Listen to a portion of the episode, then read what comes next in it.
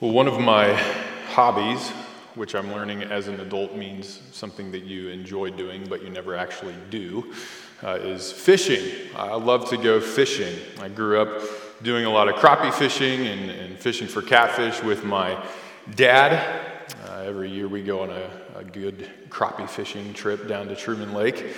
And then I had friends in high school and college who got me into bass fishing, and I had to learn bass fishing, you, have got a whole new set of, of tactics. You've, you need different poles, you need different lures. I had to get some different fishing equipment, learn what kind of lures bass like. And my favorite, what quickly became my, my favorite kind of go to fishing lure for bass fishing is called a Rapala shallow shad rap. That probably means nothing to most of you, but this little lure I, I, found that I could catch fish no matter what, no matter where I was. I could catch a good bass on a Rapala shallow shad rap, and especially if you want to know in the color called fire tiger. That's a pretty creative name. It's just bright green and yellow and orange with these black stripes. But what's good about the Rapala shallow shad rap is that it's deceptive. It's deceptive. The, the movement that it has in the water mimics a fish. It mimics a fish, a, a, small fish that other fish, namely bass, want to eat. They, they see that and they think it's something that they need, and they're, they're attracted by its flashy colors, and so they go after it. Yet its hooks remain unseen, undetectable by the fish until it's too late. Well, often, like unsuspecting fish, you are being bombarded by deceptive lures. The world, the flesh, and the devil are always fishing for your soul, so to speak. And the world, the flesh, and the devil are deceptive and crafty in their lies. Often the lie is presented in terms of something that is, it sounds good, it sounds true, it has the ring of truth to it. Maybe it even contains biblical phrases. It's flashy, it's eye catching, it's always something presented as a need. But it is laced with deadly error, and its hooks remain hidden. We need to spend time studying and knowing the, the ways and lies of the enemies of our souls, but the best remedy to the lures of the enemy is being filled with the truth. There are times when you go, you go fishing and the fish don't bite because they aren't hungry. They don't need, they don't want the bait, so they don't go for the bait. Well, the best remedy to guard against the lures of the enemy is for us to be filled up with Christ. I think that's what was on Paul's mind as he wrote the book of Colossians. This book is so filled with the, the excellencies, the fullness, the riches, the sufficiency of Christ. But, but there's a reason that Paul is highlighting Jesus' sufficiency. It's not just merely to, to pontificate on an abstract theological truth. The, the Bible is never concerned with abstract theological truth. The Bible is always concerned with truth that leads to a certain kind of living. So Jesus' sufficiency on display in Colossians was to keep them in the faith. Jesus' sufficiency is highlighted in the book of Colossians for us to keep us in the faith.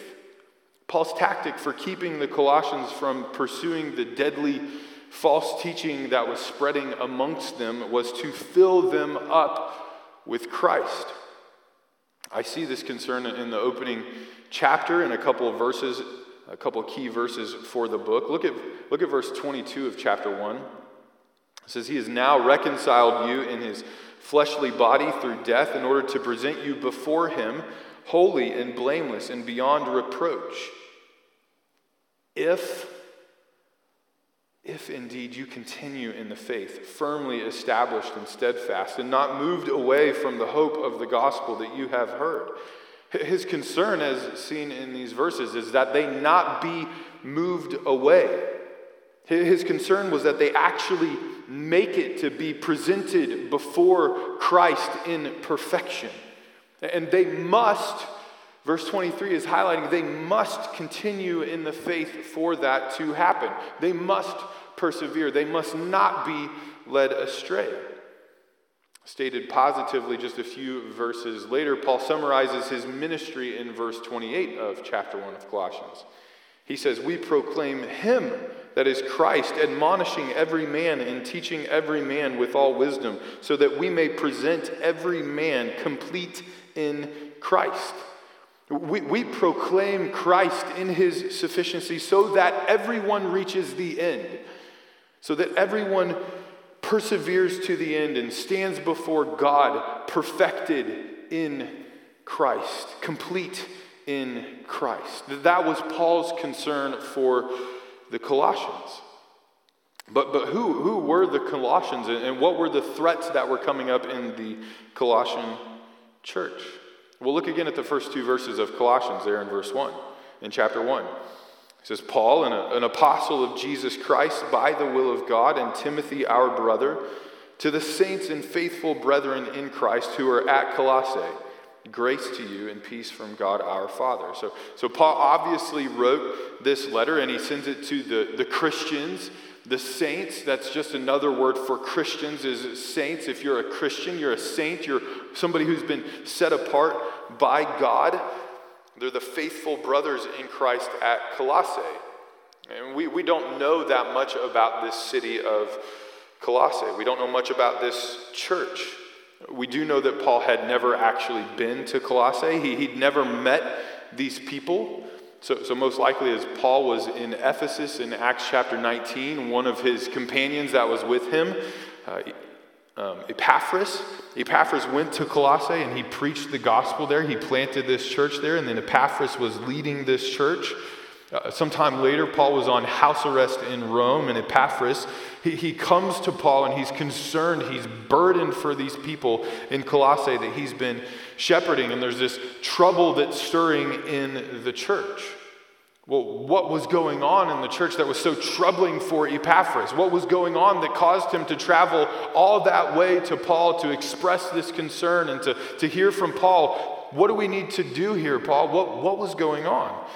Well, that's actually a, a matter of intense uh, scholarly debate, and the, and the debate over what's called the Colossian heresy really has no conclusion because we don't exactly know.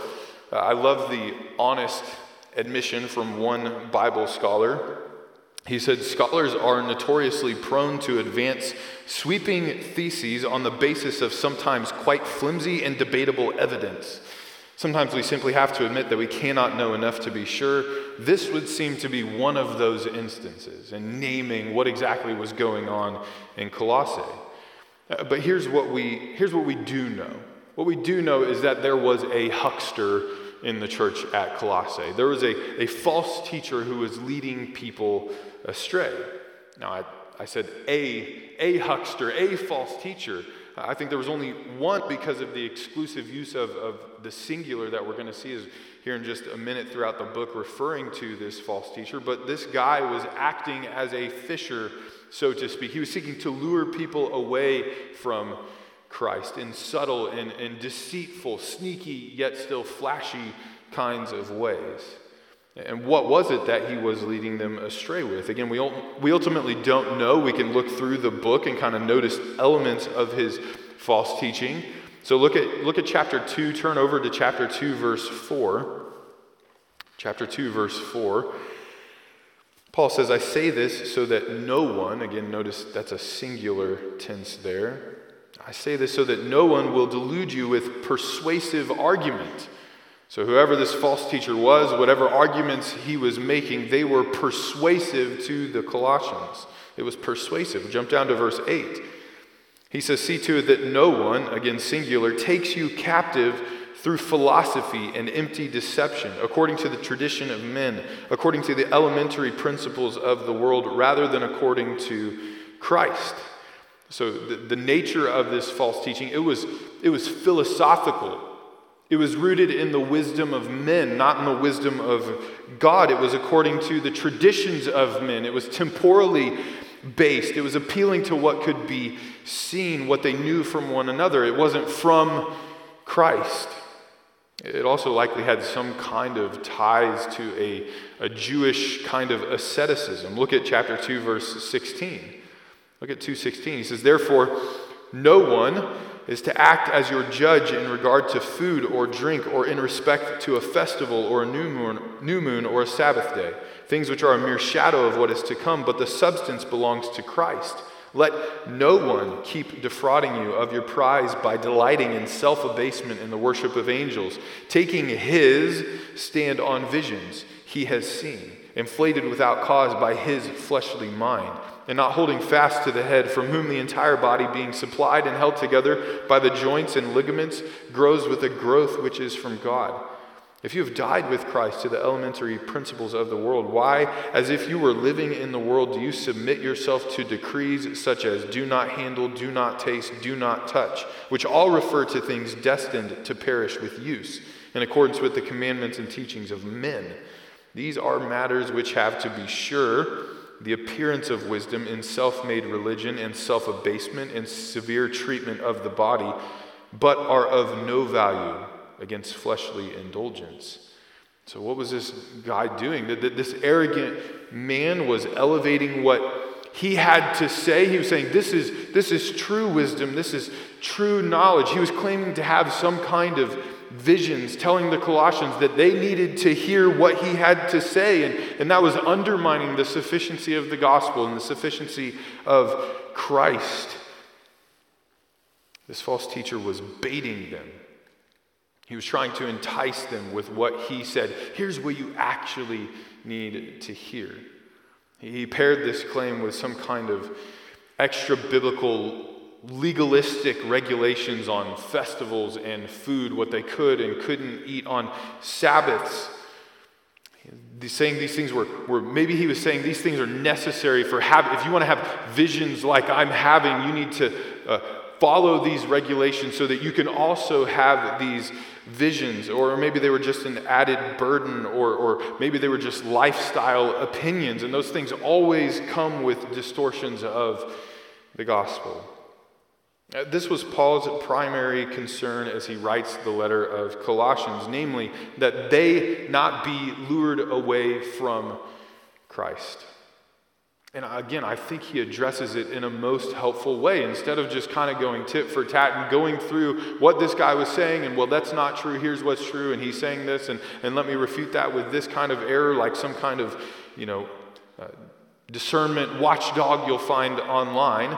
No, instead of that, he simply elevates the sufficiency of Jesus for everything and above everything else. In other words, what Paul tells the Colossians in this letter is all you need is Jesus. All you need is Jesus. Jesus is wisdom. Jesus is true knowledge. Jesus can bring about salvation. Jesus reveals the truth. Jesus instructs us in how we are to live. Jesus gives us all the rules that we need to live a life that's pleasing to God. Be satisfied with Jesus. He, he is enough to meet all your needs so that you won't go after any kind of deception. You're filled up with Christ. You don't need anything else. You don't need any other revelation. You don't need philosophy. You don't need man's opinions. You don't need man's speculations. You don't need man's thoughts. You don't need extra biblical rules and regulations. You don't need anything other than Jesus Christ. And that's a message that we need to hear, isn't it? That's a message that we need to hear. There are so many other voices constantly whispering in our ears, telling you what you really need. Media and social media are a never ending stream of selling you on something. Here's an idea that you need to live your life better a product, a, a lifestyle, sexual fulfillment, a politician or political movement, something you need. You, you need whatever it is they have to offer, whatever it is that you're selling that benefits, that they are selling that benefits them. That's what you actually need for your life. Our world is full of self proclaimed experts peddling their opinions to you, feeding you, roping you in with what they say you need. And cutting through all of that static, Colossians is a clarion call to enjoy the sufficiency of Jesus and not be led astray. Jesus is sufficient for all of life. He meets every need. We need nothing else. And if we are truly convinced of the sufficiency of Christ and satisfied with his sufficiency, we're not going to be led astray no matter what the lie is. So, how is, how is Jesus' sufficiency for perseverance shown in the book of Colossians? I think that's what this book is all about. There's really three areas of Jesus' sufficiency necessary for perseverance that are highlighted throughout the book of Colossians. Three areas of Jesus' sufficiency necessary for perseverance. That's an outline for this book, an outline we're going to be following tonight as we overview this book. Three areas of Jesus' sufficiency necessary for perseverance. First, notice Jesus' sufficiency for salvation. The first area of Jesus' sufficiency necessary for perseverance is Jesus' sufficiency for salvation, and that's found in chapter 1, verses 1 through 23. Jesus' sufficiency for salvation. What is your greatest need? As you sit here tonight, every single person on this planet, our greatest need is salvation. And who alone can meet that need?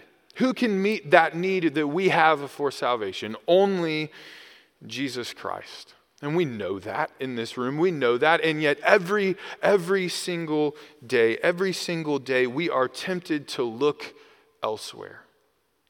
We're tempted to look elsewhere for someone, something else to meet our need for salvation.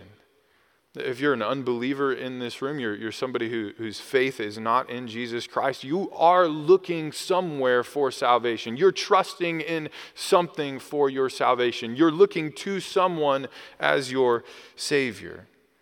And most often it's ourselves. We, we think we are good enough. We think we can be good enough to be accepted by God because we're a pretty good person and we go to church and we pray and we read our Bibles and all the other things that we think we do that make us good enough to be accepted by God. And, and that's, that's true of unbelievers, that's also true of believers. We respond so often in that way to our sin. How do you respond when you, when you sin? Ah, man, I, re- I really need to fill in the blank. You're looking to someone else for your salvation. You're looking to somebody else to make you acceptable to God instead of just simply looking to Christ and confessing your sin and turning and trusting in Christ. We look to people, things, activities, behaviors, lifestyles, approaches to health and wellness for our salvation. We look all over the place. We hope in all kinds of things. And any time we do so, we're placing ourselves in danger danger of walking away from the sufficiency of Christ as the only one who can save our souls. The only one sufficient to save us is Jesus. This is all over the prayer at the beginning of the book, isn't it? What's he doing in this prayer? Well, I think this is a, a prayer of thanksgiving for Jesus' sufficiency and salvation. That's the first section here in verses 3 to 14. Uh, it's a thanksgiving for Jesus' sufficiency in salvation.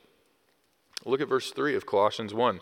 He says, We give thanks to God, the Father of our Lord Jesus Christ, praying always for you since we heard of your faith in Christ Jesus and the love which you have for all the saints, because of the hope laid up for you in heaven, of which you previously heard in the word of truth, the gospel, which has come to you, just as in all the world also it is constantly bearing fruit and increasing, even as it has been doing in you also since the day you heard of it and understood the grace of God in truth, just as you learned it from Epaphras, our beloved fellow bondservant, who is a faithful servant of Christ on our behalf, and he also informed us of your love in the Spirit. So, so who was their faith in? Paul's thanking God, your faith is in Jesus, who, who alone could save them, that they were looking to for their salvation. Jesus. The message of Jesus, the gospel, is the only effective and sufficient means of salvation. And Paul is thanking God for that. The gospel of Jesus sufficiently, effectively, and powerfully saves. Thank God for that. That's what Paul's highlighting in this first section. He goes on in verse 9. He says, For this reason also, since the day we heard of it, we've not ceased to pray for you and to ask that you may be filled with the knowledge of His will in all spiritual wisdom and understanding, so that you will walk in a manner worthy of the Lord, to please Him in all respects, bearing fruit in every good work and increasing in the knowledge of God strengthened with all power, according to his glorious might, for the attaining of all steadfastness and patience, joyously giving thanks to the Father, who has qualified us to share in the inheritance of the saints in light. For he rescued us from the domain of darkness and transferred us to the kingdom of his beloved Son, in whom we have redemption, the forgiveness of sins. Thank God for the sufficiency of Jesus to save us. Only through him can the actions described there can those be done? Can we be rescued and transferred from the kingdom of darkness to the kingdom of light? Can we be redeemed and forgiven? That's only through Christ. And why is that? Well, Paul explains in the next section here in verses 15 through 23. He's highlighting Jesus' sufficiency to save in this section.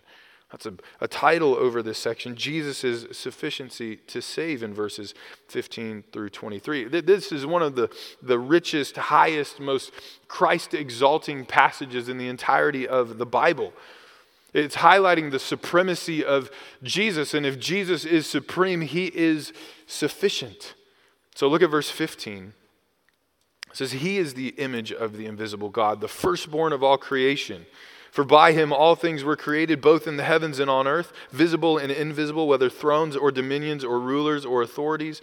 All things have been created through him and for him. He's before all things, and in him all things hold together. He's also head of the body, the church, and he is the beginning, the firstborn from the dead, so that he himself will come to have first place in everything. For it was the Father's good pleasure for all the fullness to dwell in him, and through him to reconcile all things to himself having made peace through the blood of his cross. Through him, I say, whether things on earth or things in heaven.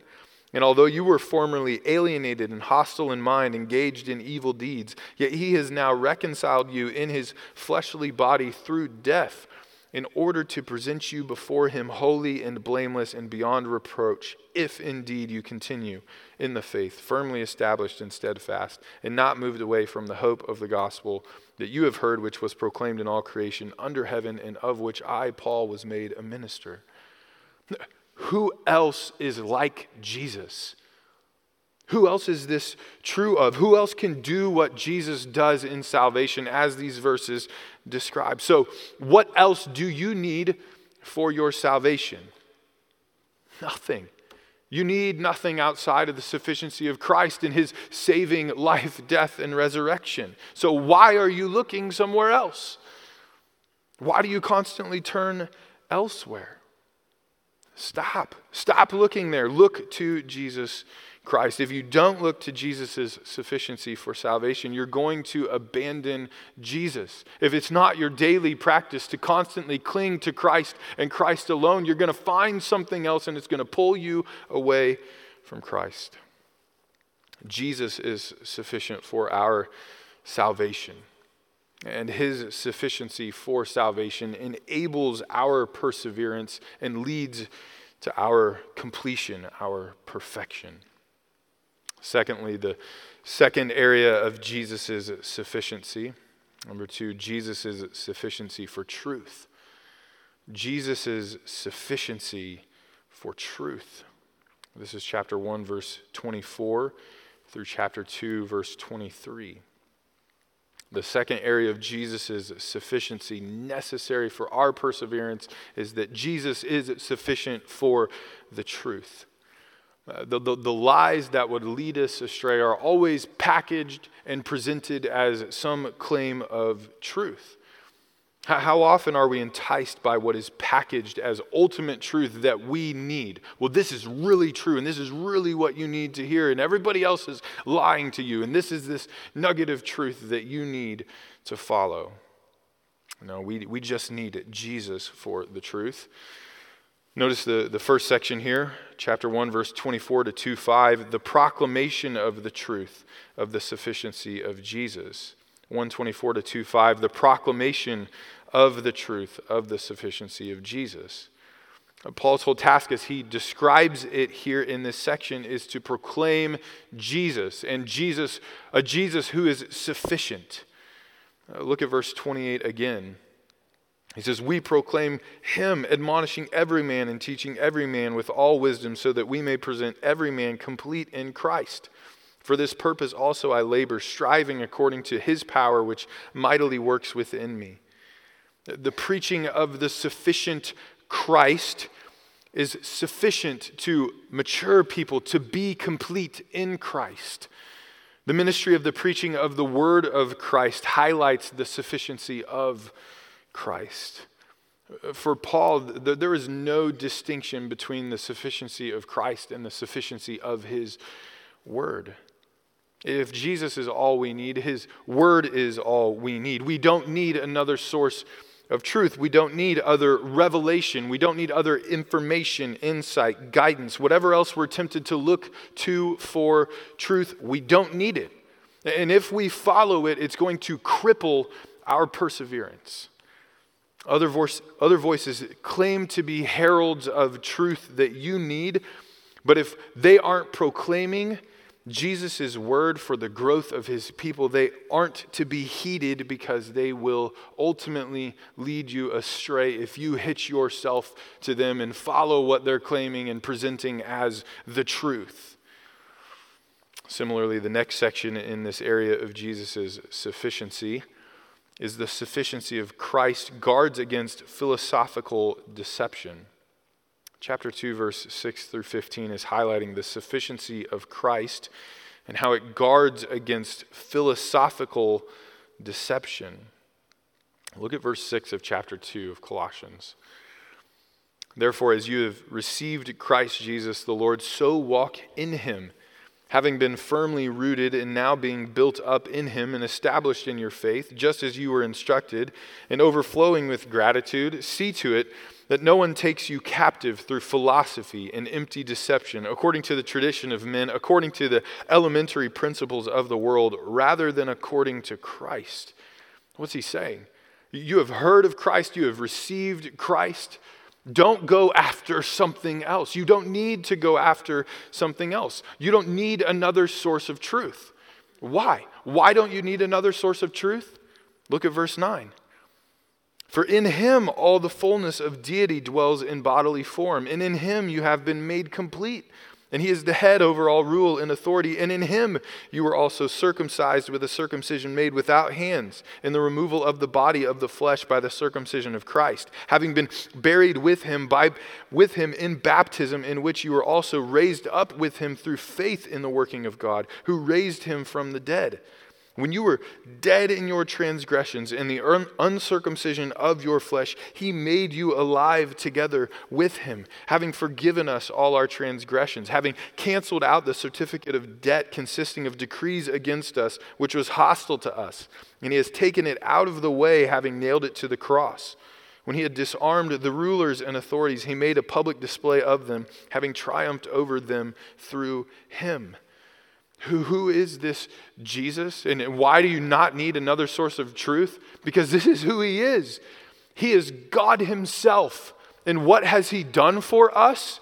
Brought us from death to life, canceled out our sin, offered us salvation and the forgiveness of all of our transgressions. What else do you need? Why else are you going for going after something else? No, no other source of truth can do what Jesus does. No other source of truth can do the miraculous, supernatural, life giving, soul cleansing work like Jesus can. Philosophically sophisticated arguments can lead to your demise. They might sound really smart and sophisticated and philosophical, but they're not the truth of Jesus Christ. They're going to lead you astray. No matter how clever sounding they are, can they resurrect dead souls? What philosophical argument can take somebody dead in their sin and make them alive in Christ? It can't. Can, can they bring about the forgiveness of your sins? No. So don't follow them. Cling to Christ and his word for the truth. Not only does the sufficiency of Jesus guard us against philosophical deception, the next section here, chapter 2, verses 16 through 23, shows us how the sufficiency of Christ guards against legalistic deception. The sufficiency of Christ guards against legalistic deception. And legalism, it's a word that gets thrown around all the time, and oftentimes it's not used in right ways. Uh, most of the time, if you say, hey, you know, according to the Bible, Christians shouldn't do this, well, you're just a legalist. Because you're saying that Christians should or shouldn't do something, you must be a legalist. Or if you talk about rules, oh, well, you're obviously a legalist if you're talking about rules. Now, we want to be clear legalism actually is wrong and, and dangerous, but we have to know what we're talking about when we talk about legalism. Legalism is saying that your salvation can be earned through your works. You, you, you must do something to be saved. That, that is legalism. Or legalism elevates man made rules above Scripture. So, some sort of rule for how you must live or you must do X, Y, or Z, but it's not found in Scripture. That's, that's legalism, and that's what this false teacher was doing, as we saw when we read this section earlier here in chapter 2. He was saying things like, you know, you have to eat certain things to be right with God. You have to eat certain things in order to do what's pleasing to God or receive these revelations or visions or whatever it was. We, we, don't, we don't wrestle with legalism like that, do we? About, about food choices? As if food choices are right and wrong on the basis of some extra biblical standard. We, we don't wrestle with that. Uh, I can't count how many times I've heard Christians shaming other Christians, either in person or on social media, for what they eat. Well, shame on you for eating this kind of food. You shouldn't be eating that. You, you must eat these things. And if you're feeding these things to your children, you're a bad parent. What you eat or don't eat doesn't make you any better than anybody else, period. Your holiness is not dependent on your food choices. That's legalism. And it's very clearly addressed here in this section. Jesus is sufficient to reveal the truth to us. We don't need your rules.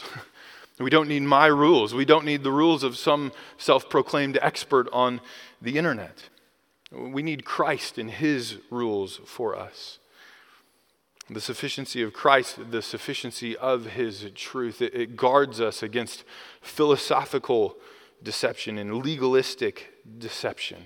It, it keeps us from going astray in either direction. If, if we look to Christ alone and trust in him, we listen to him, we're, we're not going to veer off into soul devastating error the third and final area of Jesus' sufficiency necessary for our perseverance is Jesus' sufficiency for life.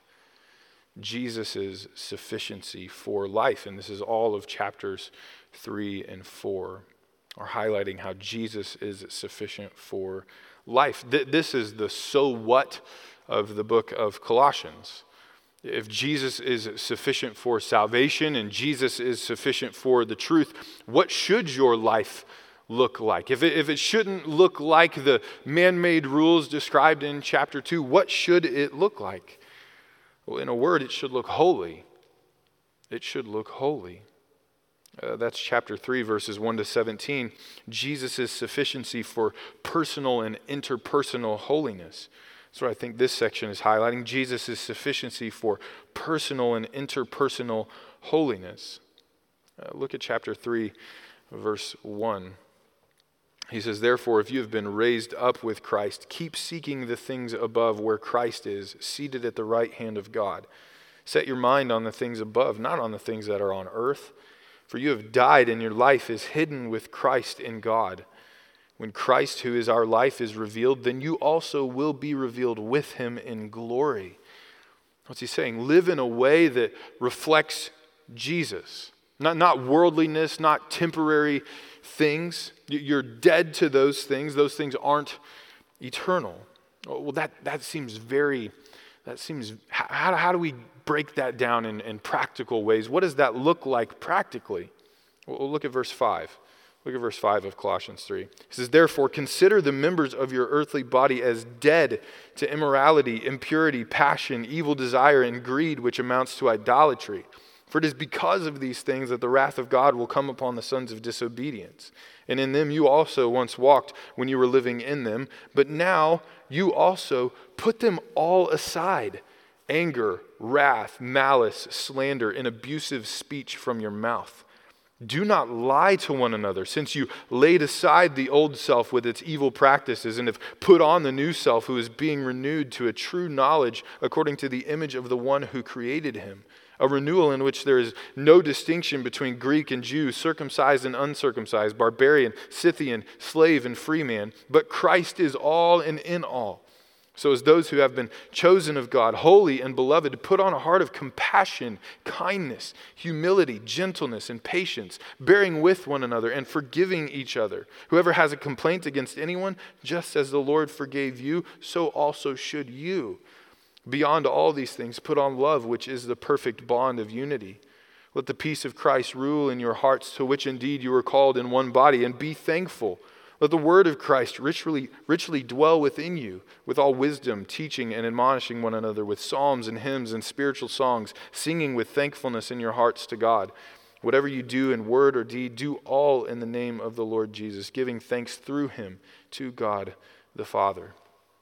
So, because of the sufficiency of Jesus, we can live truly holy lives personally we can walk before the Lord in holiness and interpersonally in our relationships with one another's, with one another. Not, not, not living out rules that we've came, come up with, but living according to God's rules.